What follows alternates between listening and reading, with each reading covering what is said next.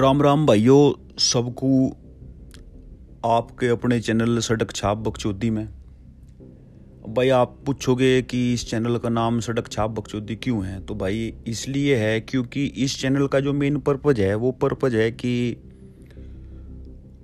अंग्रेज़ी एक ऐसी भाषा बन चुकी भाई कि हर आदमी उसी में बोल रहा, और जो हमारे देसी भाई हैं, जो भाई हरियाणा के हैं या जो भाई दिल्ली के हैं, एनसीआर के हैं, वेस्ट यूपी के हैं, राजस्थान के हैं, जिनकी अंग्रेजी पर पकड़ उतनी बढ़िया नहीं है। तो बहुत सारे देश दुनिया के मुद्दे ऐसे हैं जो केवल यूट्यूब पे या पॉडकास्ट पे सिर्फ अंग्रेजी में बताए जा रहे हैं। और ऐसा नहीं है कि हम अंग्रेजी नहीं बोल सकते, लेकिन इस चैनल का मेन मकसद भाई ये है कि हम अपनी बात अपनी भाषा में, अपनी डायलेक्ट में, अपनी बोली में कर सकें। और जो हमारे बहुत सारे भाई या भाई बहन जो कहीं देहात में बैठे हैं, कस्बों में बैठे हैं, जिनकी अंग्रेजी पकड़ उतनी बढ़िया नहीं है, उन्हें देश दुनिया के मुद्दों का पता लग सके। तो इस पॉडकास्ट चैनल का मेन मकसद यही है भाई। और यो मेरा पहला एपिसोड है, मैं अपनी तरफ से कोशिश करूँगा 10-15 एपिसोड डालने की। और अगर आप लोगों को बात भाई अच्छी लगेगी तो आगे और डाल लिया करेंगे, और जो आप लोगों को बढ़िया नहीं लगी भाई, रिस्पॉन्स नहीं दिखा, तो फिर तो बंद करना ही पड़ेगा, तो फिर हम दुकान बढ़ा देंगे। तो एक्सपेरिमेंटल तौर पर शुरू कर रहा हूँ भाई, 15 एपिसोड डाल लूँगा। और एपिसोड का क्या कॉन्टेक्स्ट होगा, क्या संदर्भ होगा, ये मैं अभी नहीं कह सकता, लेकिन जो भी कोई बड़ी खबर आवेगी उस पर हम अपनी टिप्पणी देंगे, आपको जानकारी देंगे।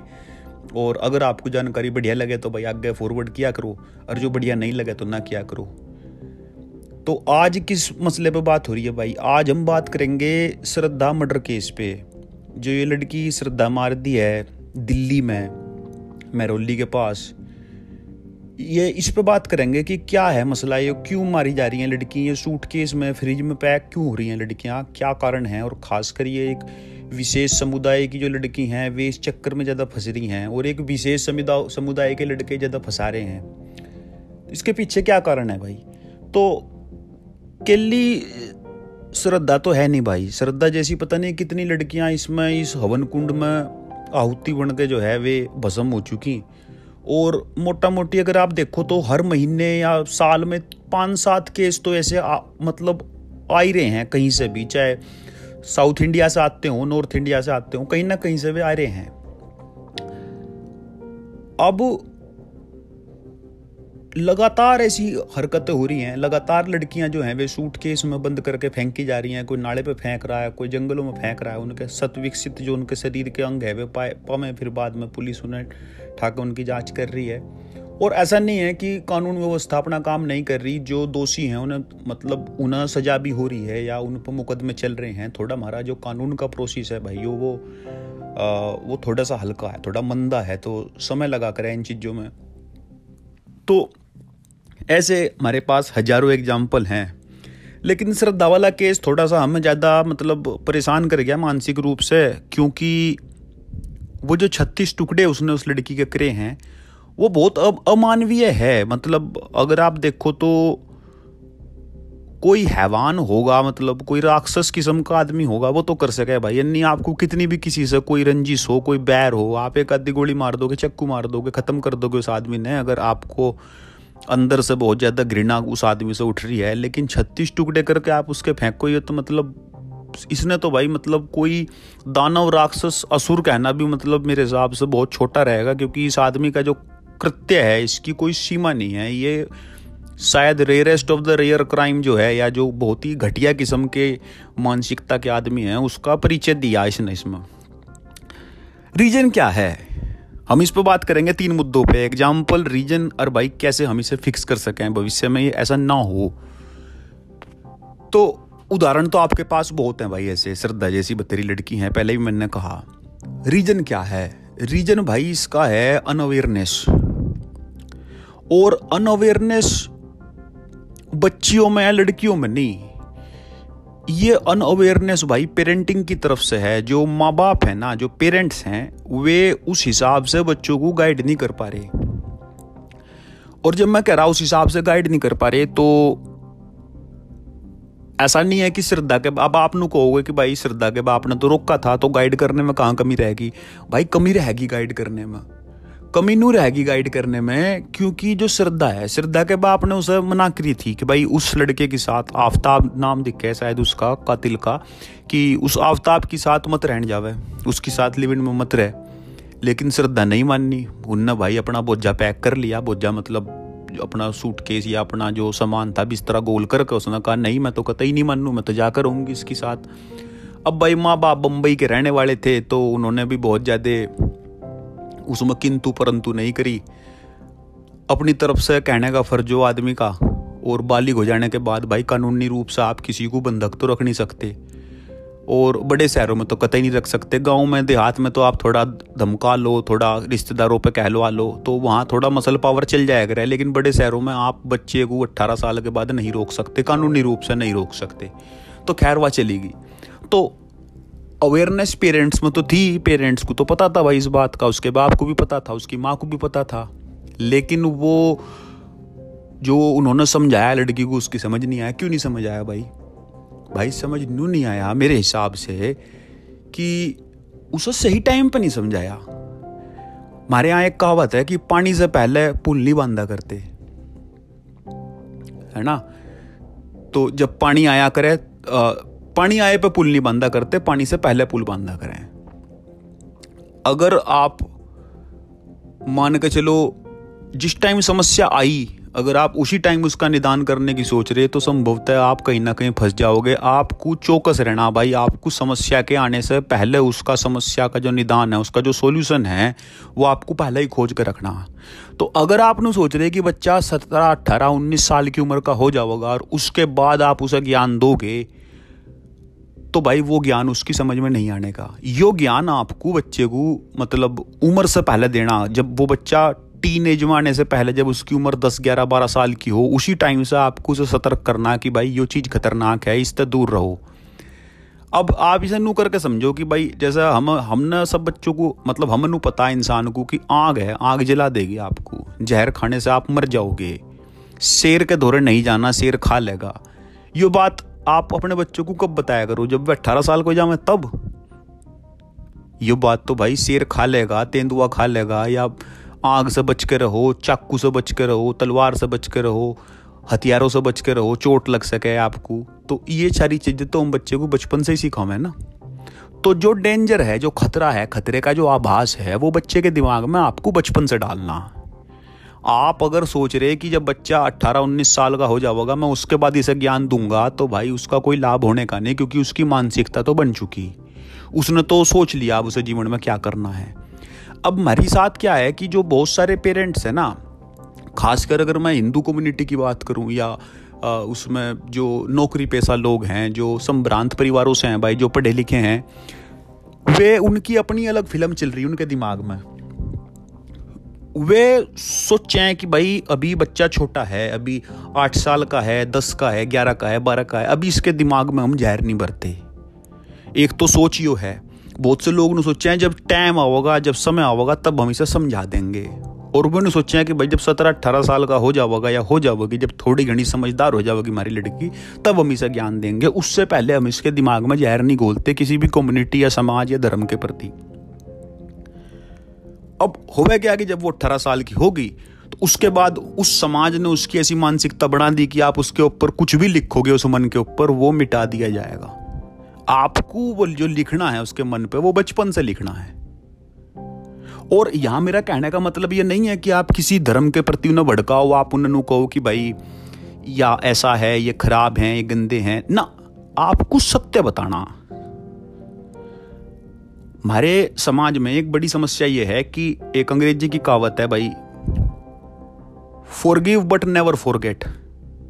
आप माफ कर दो लेकिन भूलो मत कभी भी, क्योंकि जो आपका दुश्मन है आप उसे माफ तो कर दो भाई, ठीक है समाधान महादान कहा गया, लेकिन समाधान के बाद भी आपको उसे भूलना नहीं है, अपनी स्मृति में उस चीज को रखना है आपने। हमारे यहाँ जो समाज में दिक्कत हो रही, हम फॉरगिव भी कर रहे हैं और फॉरगेट भी कर रहे हैं। हम फॉरगेट कर रहे हैं जो हमारे साथ पिछले हजारों सालों से जो बदतमीजी होती आई, हमारी लड़कियों के साथ जो उनकी आबरू खराब की गई, जो उन्हें मारा गया, कत्लेआम हुए, जौहर हुए इतने सारे, हम सब भूल गए और हमने माफ भी कर दिया। तो हमें भूलना नहीं है, माफ़ भले ही कर दो।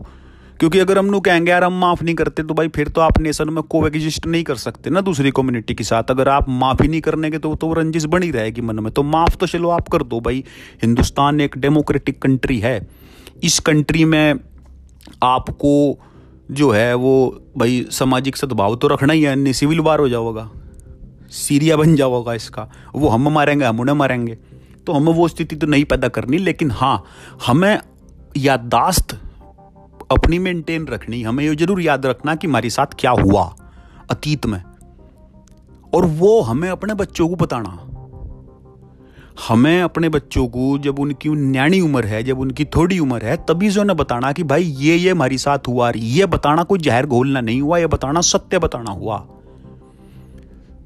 सत्य से मुंह चुराना एक बेवकूफ़ी कहलाई जाएगी। बहुत सारे पेरेंट्स मैंने देखे जिनसे मैंने इस विषय में बात करी, उनका भी कहना है कि यार हमारे तो बड़क छोटे हैं, अभी 10-12 साल के हैं, हम ये बातें उन्हें बताते नहीं, उनका दिमाग खराब हो जाओगा, मन में जहर घुल जाओगा।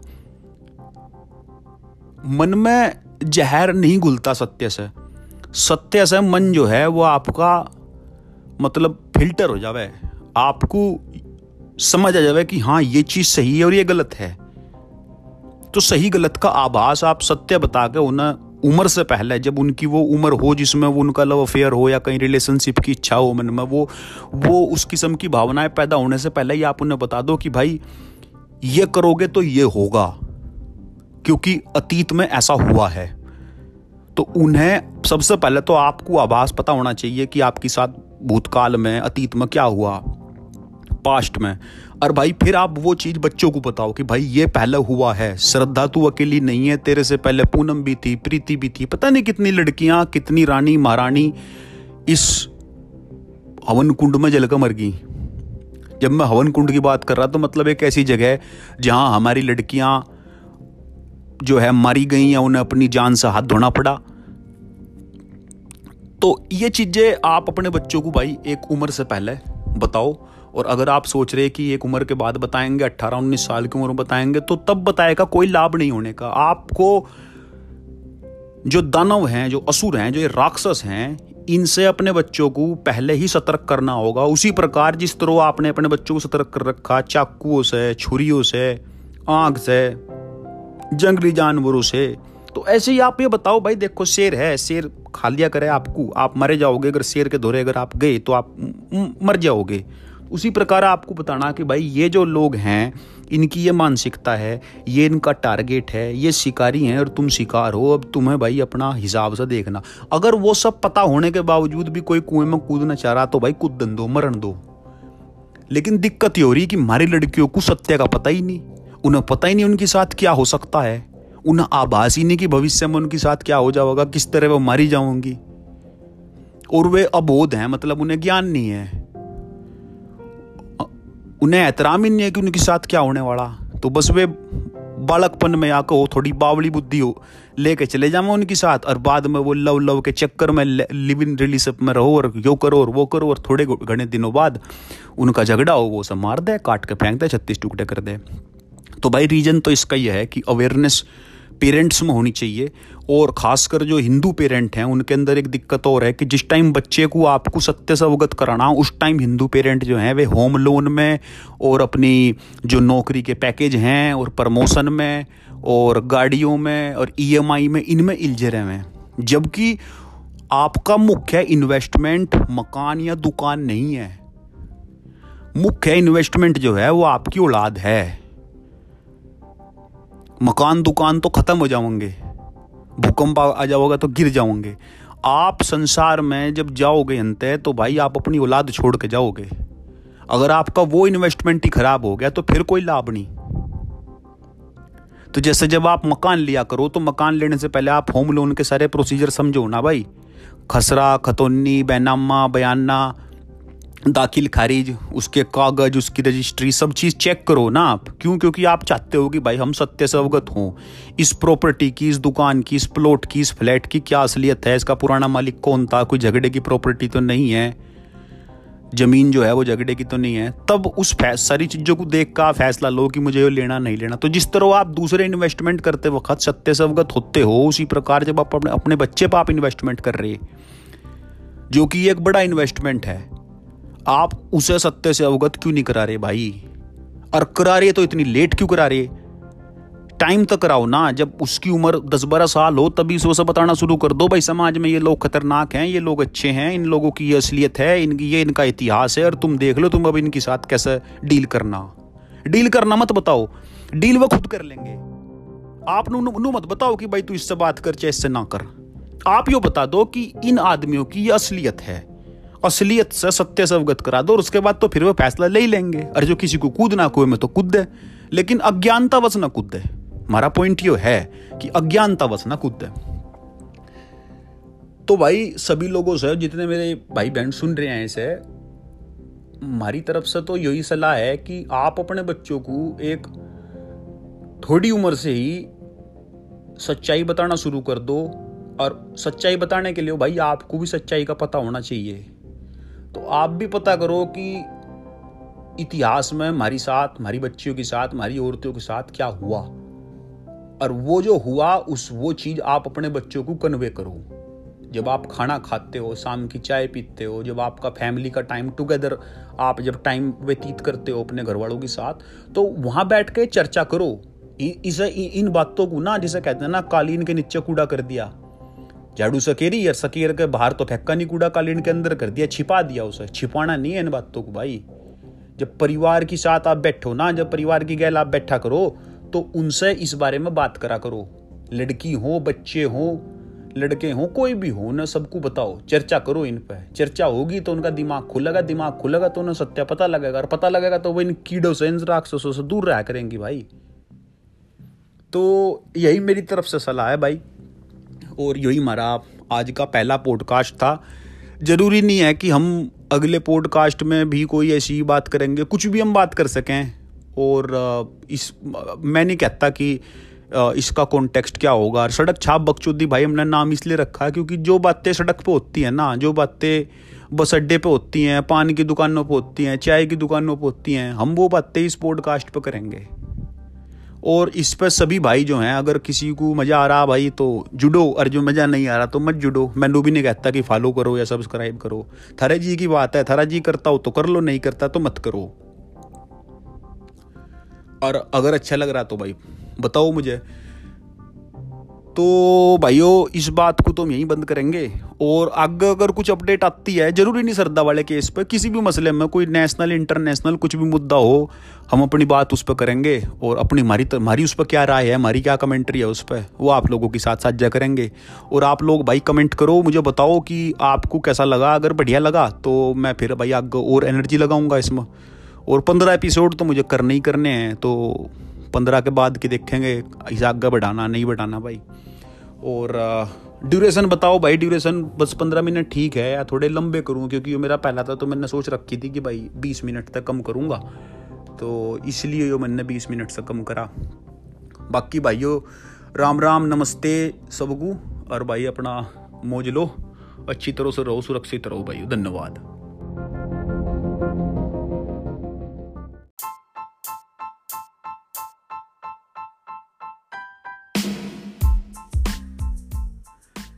भाई राम राम सभी दोस्तों को, सत श्री अकाल, प्रणाम, हेलो। और भी कोई हो जो मुझे ना पता हो क्या कहना चाहिए इस्तकबाल में या वेलकम में, तो भाई माफ़ करियो मुझे। और स्वागत है भाई आप सबका सड़क छाप बकचोदी में। तो काफ़ी टाइम हो गया था भाई ये तीसरा पॉडकास्ट डाले हुए, तो मुझे लगा कि आज डाल देना चाहिए, आज अपलोड कर देना चाहिए कुछ। तो मैं सोच रहा था कि क्या किया जाए, मतलब कुछ ऐसी अपडेट तो है नहीं भाई जिसके बारे में बात की जाए। देन सडनली मुझे याद आया कि अभी कल परसों मैं अपने दोस्त के साथ बैठा था, तो हम बात कर रहे थे भाई, और हम डिस्कस कर रहे थे, मतलब ऐसी कई बार होता है ना कि आप बैठे हो वीकेंड पे फ्रेंड्स के साथ ड्रिंक्स वगैरह पे, तो कुछ स्पिरिचुअल बातें शुरू हो जाती हैं।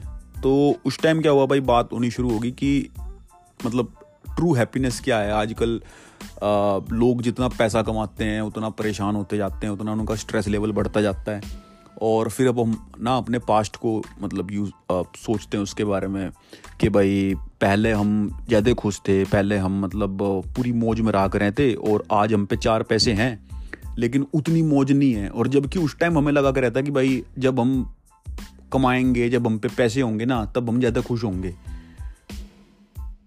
लेकिन हुआ उसका उल्टा। जितना पैसा हमने कमाया या हम कमा रहे हैं, कोई 10 कमा रहा, कोई 100 कमा रहा, कोई 1000, कोई लाख, वो तो खैर अपने अपने अमाउंट की बात है भाई। लेकिन जितना हम कमाते जा रहे हैं, जो खुशी का पैरामीटर है, जो खुशी का जो स्तर है, वो हमारा लाइफ में कम होता जा रहा है। तो उसके पीछे क्या कारण है? तो मुझे लगा इससे रिलेटेड ना भाई एक छोटा सा एक पॉडकास्ट बनाना चाहिए। तो असल में इसे ना हमारे यहाँ भाई कहते हैं 99 का चक्कर। तो जब भी आदमी 99 के चक्कर में फंस जाएगा ना एक बारी, कोई भी हो, जब भी वह एक बारी फंस जाओगा 99 के चक्कर में, तो उसकी जो खुशी है उसकी लंका लग जानी है। लंका लग जानी है मतलब कि उसका नाश हो जाना है, उसका एक तरीके से फिर वो डिमोशन होता जाएगा, वो धीरे धीरे घटती जाएगी। तो once you entered in this vicious cycle of 99, जब ये 99 के चक्कर में जब आप एक बार घुस जाओगे, तो समझ लो कि अब आपका दुखी होने का जो टाइम है वो शुरू हो गया है।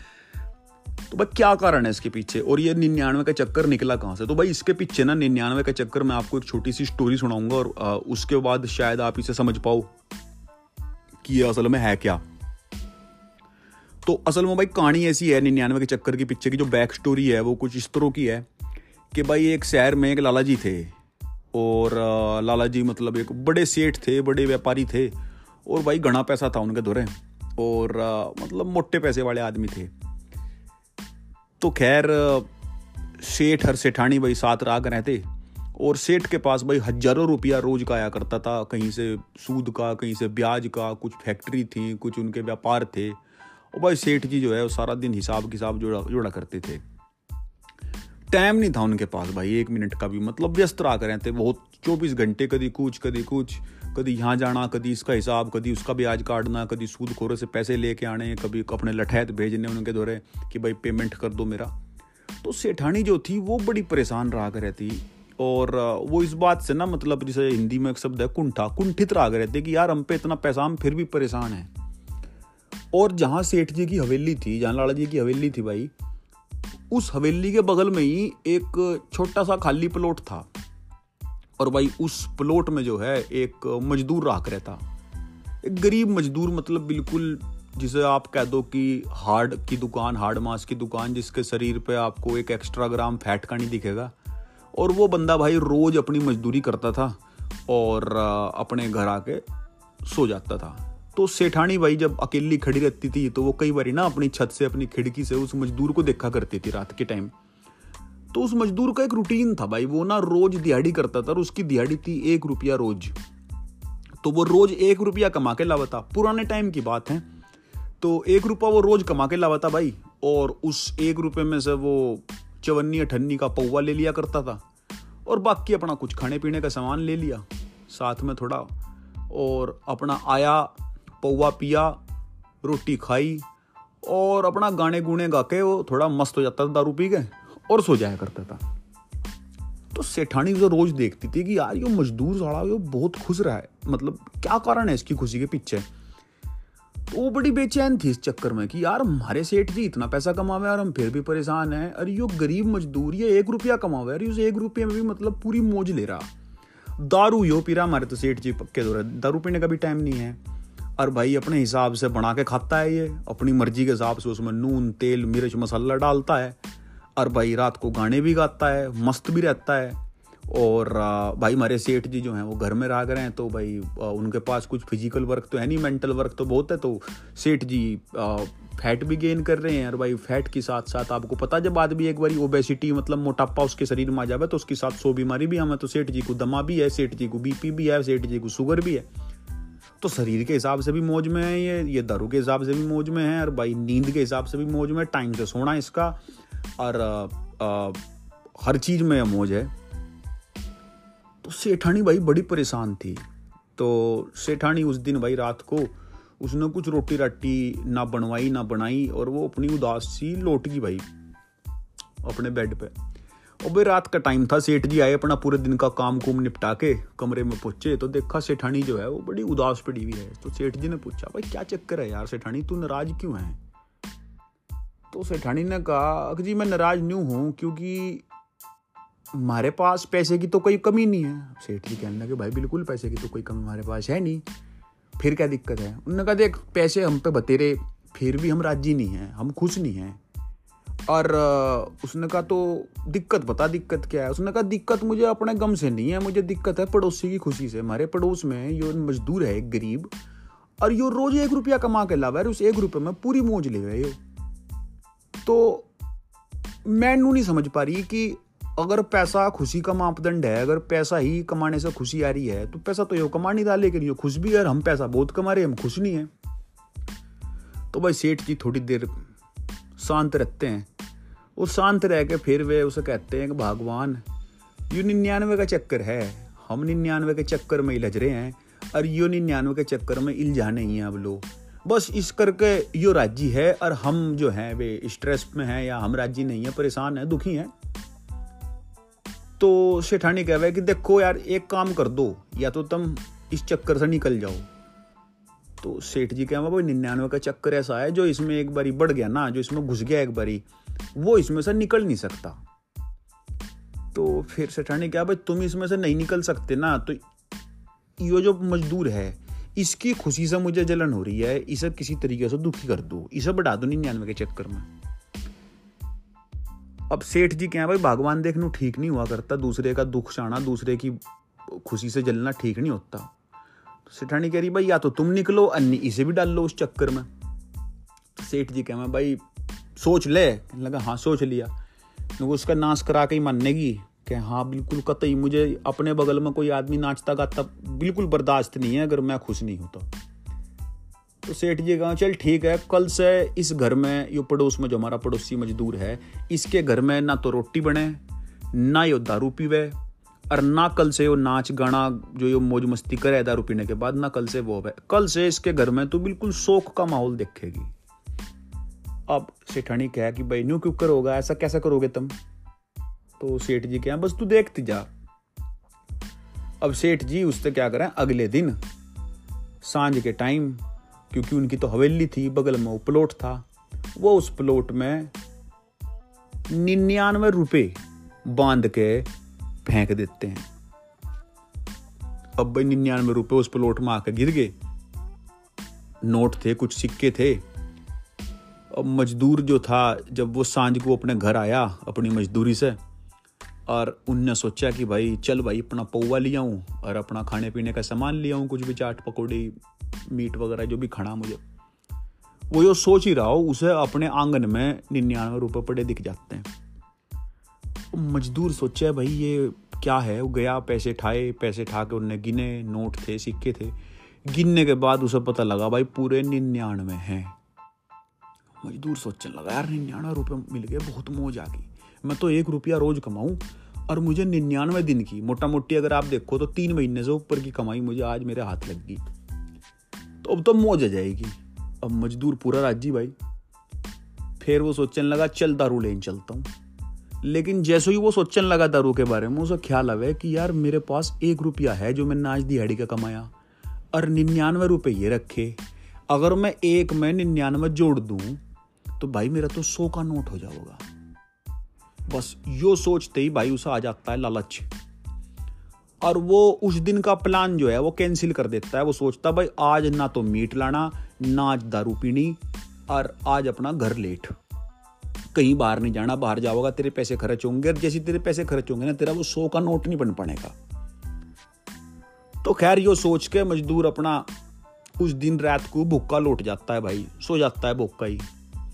ना वो लाइट जलाता, ना वो गाने गाता, दारू उस पर थी नहीं, तो वो मौज कहाँ से आती, बस अपना चुपचाप बेचारा भूखे पेट सो जाता है। अब रात के टाइम सेठानी जो थी वो उस दिन बेचैन थी, वो देखना चाहती थी कि आज सेठ जी ने ऐसा क्या करा जो यो इस घर में सोता पड़ गया, इस घर में जो है शोक हो गया हमारे पड़ोस में मजदूर के यहाँ। वो छत पर जाकर देखती है भाई मजदूर चुपचाप अपना आंगन में सोया हुआ है, घर में ना चूल्हा, ना कोई हुंकारा, ना कोई गाना बजाना, कुछ नहीं। अब सेठानी खुश होती है, उसे लगता है कि भाई सेठ जी ने तो काम कर दिया, जैसा हमारे घर का माहौल है ऐसी मनहूसियत इसके घर में फैल गई, अच्छा हुआ। अब सेठानी नीचे आती है, नीचे आकर वो सेठ जी से पूछती है कि भाई देखो तुमने काम तो कर दिया, पर मुझे नु बताओ तुमने करा क्या, ऐसा क्या तुमने मंत्र मारा इसके ऊपर जो एक ही दिन में यो एकदम मौज से एकदम इसके घर में समझ लो कि इतना दुख आ गया इसके घर में, जो पहले इतनी मौज मरा कर रहता, जिसके घर में इतना इतना शोक बैठ गया कि ना इसने रोटी खाई, ना इसने दारू पी, ना यो नाचा, ना यो गाया। तो सेठ जी कह भाई मैंने कुछ नहीं करा, मैंने इसे 99 के फेर में डाल दिया। तो सेठानी पूछा भाई 99 का? उसने कहा देख वो 1 रुपया रोज कमावता, उसे नू पता था कि इस 1 रुपये में कुछ नहीं कर पाने का, मैं अगर मैं 1 रुपया जोड़न लगूँ तो एक करके मुझे 100 रुपये करने में 100 दिन लग जाएंगे। तो इससे बढ़िया यो है भाई इस 1 रुपये को खर्च कर लूँ, इसकी मौज ले लूँ, इसकी खा लूँ, इसका पी लूँ। तो वो थोड़े पैसे कमावता और उस थोड़े पैसे में वो रोज वो पैसे खर्च कर देता अपने लाइफ पर, अपनी लाइफ स्टाइल पर। अगर वो ज़्यादा पैसे कमाता तो वो जोड़ने की सोचता भी, क्योंकि फिर उसके दिमाग में रहता कि भाई मैं प्लॉट लूँगा, मैं घर लूँगा, मैं मकान बनाऊँगा, मैं गाड़ी लूँगा, मैं साइकिल लूँगा, मैं तांगा लूँगा। लेकिन क्योंकि उसकी कमाई इतनी कम थी कि उसके लिए वो बड़े सपने सोचने और उन बड़े सपनों को अचीव करना, उसके लिए वो भी एक सपना ही था। तो इस करके वो सेविंग नहीं करा कर रहता, वो जितना कमावता उतने को खर्च कर लेता और उतने में मौज में रहता। तो मैंने उसके आंगन में 99 रुपये डाल दिए और 99 रुपये जब उसे दिखे तो उसे लगा भाई 1 रुपया मैंने कमाया है, 99 ये पड़े 100 की पत्ती बन जाएगी, 100 का नोट हो जाएगा, तो आज खर्च ना करे। अब कल वो काम पे जाएगा, कल अब उसे दिखेगा भाई 100 रुपये तो हो गए, अब ये 100 के 101 करने, 101 के 200 करने, 200 के 300 करने। अब उसके दिमाग में लालच पड़ गया, अब तुझे वो कभी ना तो दारू पीता दिखे, ना वो तुझे कहीं मलंग होता दिखे, ना तुझे कहीं वो गाना बजाता दिखेगा। ये बात सेठानी की समझ में आ जाती है। तो जो बात मैं कर रहा था ना भाई कि भाई जो अब आप कम पैसे कमाते हो जिस टाइम, और जब आप ज़्यादा पैसे कमाते हो तो ज़्यादा पैसा कमाने के बाद आप ज़्यादा परेशान इसलिए रहते हो क्योंकि आप जो आप कमा रहे हो उसका एंजॉय नहीं कर पाते। और आप उसका एंजॉय नहीं कर पाते क्योंकि आपके दिमाग में ऐसा रह रहा है कि भाई जो पैसा कमाया ऐसा जोड़ लूँ और इसे जोड़ के और बड़ा कर लूँ, मतलब वो 100 का नोट कर लूँ, 100 का 200 कर लूँ, 200 का 300 कर लूँ। अगर आप जब हम कम पैसा कमाया करें थे ना तो उस टाइम हमारे सपने बड़े नहीं थे, उस टाइम हमें लगा था कि यार इसमें कुछ होना नहीं, इसमें तो बाबा जी चुपड़े नहीं जाने, तो इससे बढ़िया भाई से खर्च कर लो, खा लो, पी लो। तो इसलिए हमारे पास उस टाइम ज़्यादा खुशी थी। आज की तारीख में हम कमा तो ज़्यादा रहे हैं लेकिन उसे बचा रहे हैं, उसे हम खर्च नहीं कर रहे। यो है 99 का चक्कर और यो एक बड़ा कारण है भाई आपके जीवन, मतलब मैं यूँ नहीं कह रहा कि सिर्फ एक इकलौता कारण यो ही है, और बतेरे कारण हैं, बहुत सारे रीज़न हैं इसके पीछे। लेकिन एक बड़ा रीज़न ये है कि हम सारे 99 के फेर में पड़ रहे हैं और जो हमारी डेली कमाई है, जो हमारी मंथली कमाई है, हम उसे पर मंथ ना तो यूज कर पाते और ना उससे इंजॉय कर पाते। हम उसे उठा के या तो बैंक में डाल दें, एफडी कर दें, सेविंग कर दें, शेयर मार्केट में चले जाएँ, क्रिप्टो ले लें, सबका अपना कोई धंधे में लगा दें, क्योंकि उसने रहे कि भाई जो मंथली कमाई है सब बढ़ाऊँ मैं कैसे करके। तो यो 99 के चक्कर की कहानी थी भाई। और भाई आप लोगों को ना मेरी सलाह हुई है कि मैं नहीं कहता कि आप मजदूर की तरह जो कमा रहे हो सारा खर्च कर दो, और ना ही मैं कहता आपसे कि सेठ जी की तरह जो कमा रहे हो उसे सारे को सेव करना शुरू कर दो या हिसाब किताब में पड़े रहो सारी ज़िंदगी। लेकिन जो चाणक्य वाली नीति है ना भाई कि 1% ऑफ अमाउंट आपको सेव करना, शायद 30% आपको सेव करना और इतने 30% आपको खर्च करना और 30% आपको दान करना, वो जो एक प्रपोर्शन है, जो आपको एक अनुपात है, वो आपको मेंटेन रखना चाहिए अपनी लाइफ में। तो आपकी जो भी तनख्वाह है, 10,000 है, 15,000 है, 2,00,000 है, जो भी है, उस तनख्वाह को निकाल के आप उसका अनुपात कर लो कि भाई मेरी तनख्वाह मान के चलो 1,00,000 है, 1,00,000 का 30% बैठा 30,000 रुपये। तो आप वे 30,000 रुपये बांध लो कि भाई ये तो मुझे खर्च ही करने इस महीने, अपने ऊपर करने, परिवार पे करने, कपड़े लत्तों पे करने, गाड़ी पे करने, कैसे भी करने मुझे करने खर्च, इनका मैं इंजॉय करूँगा। बाकी जो 70,000 रुपये हैं उनमें आप सोचो कि मुझे कुछ सेव करना है, कुछ मुझे दान करना, कुछ चैरिटी करनी। तो उस हिसाब से अनुपात जब आप अपनी तनख्वाह का करोगे ना तो भाई आपको सेटिस्फैक्शन भी मिलेगा, आप इंजॉय भी करोगे और आपका फ्यूचर भी सिक्योर रहेगा। जब आप कुड़ब्बा बस सेविंग में लग जाओगे ना, एक बार कसौटी सेविंग ही करनी, मुझे तो अपने ऊपर खर्च ही नहीं करना, ना मुझे दान देनी, ना मुझे दक्षिणा देनी, मुझे किसी की सोच नहीं, बस मुझे तो 99 के फेर में रहकर अपना 99 रुपये को 100 का नोट बनाना, तो आपका जीवन झंड है। और भाई जब आप पूरी मौज लेनी शुरू कर दोगे मजदूर की तरह कि भाई 1,00,000 रुपया आया, एक का एक फूंक दिया, तो उसमें मौज तो रहेगी लेकिन उसमें आपका फ्यूचर सिक्योर नहीं रहने का। अगर हैरी बीमारी आ गई, कुछ ही किसी का शादी ब्याह आ गई, घर में कोई फंक्शन है, कहीं कोई आपदा आन पड़ी, तो आपके पास कुछ है नहीं, फिर तो बस गुर्दे बेचने पड़ेंगे या कहीं उधारी लेनी पड़ेगी। तो इसलिए अपनी तनख्वाह, अपनी कमाई का अनुपात करना भाई बहुत ज़रूरी है। और भाई मेरी तरफ से आज का यही है बस। और आप लोगों को भाई वो स्टोरी पहले आपने सुन रखी थी या नहीं, क्योंकि हमारे एरिया में वो स्टोरी काफ़ी प्रचलित है, तो मुझे लगा मगर भाई अपने जो लिसनर हैं उन्हें सुना दें स्टोरी, थोड़ा बहुत ज्ञान उन्हें भी मिलना चाहिए। आप बताओ मुझे कैसा लगा आपको, और इसमें कुछ मज़ा आया नहीं आया। आगे आगे अगर आपको कंटेंट अच्छा लग रहा तो फिर इसी टाइप का और डाल दिया करेंगे भाई। और भाई बाकी कमेंट करा करो और बताया करो कि क्या फीडबैक क्या है। लाइक और सब्सक्राइब नहीं चाहिए भाई, सब्सक्राइब तो तब करियो और लाइक तब करियो जब आपको पसंद आ रहा हो, ठीक। ऐसी कोई ज़बरदस्ती नहीं। और ना मैं कभी जीवन में कहने का कि मुझे लाइक और सब्सक्राइब चाहिए, जैसा थारा जी करे, अच्छा लगता हो अच्छा कहो, बुरा लगता हो बुरा कहो, पर कहो ज़रूर, बस फीडबैक ज़रूर दो भाई। तो ठीक है भाई, धन्यवाद। अगले पॉडकास्ट में फिर मिलते हैं भाई किसी किस्म की बकचोदी और किस्से के साथ। धन्यवाद मित्रों, जय हिंद, जय भारत।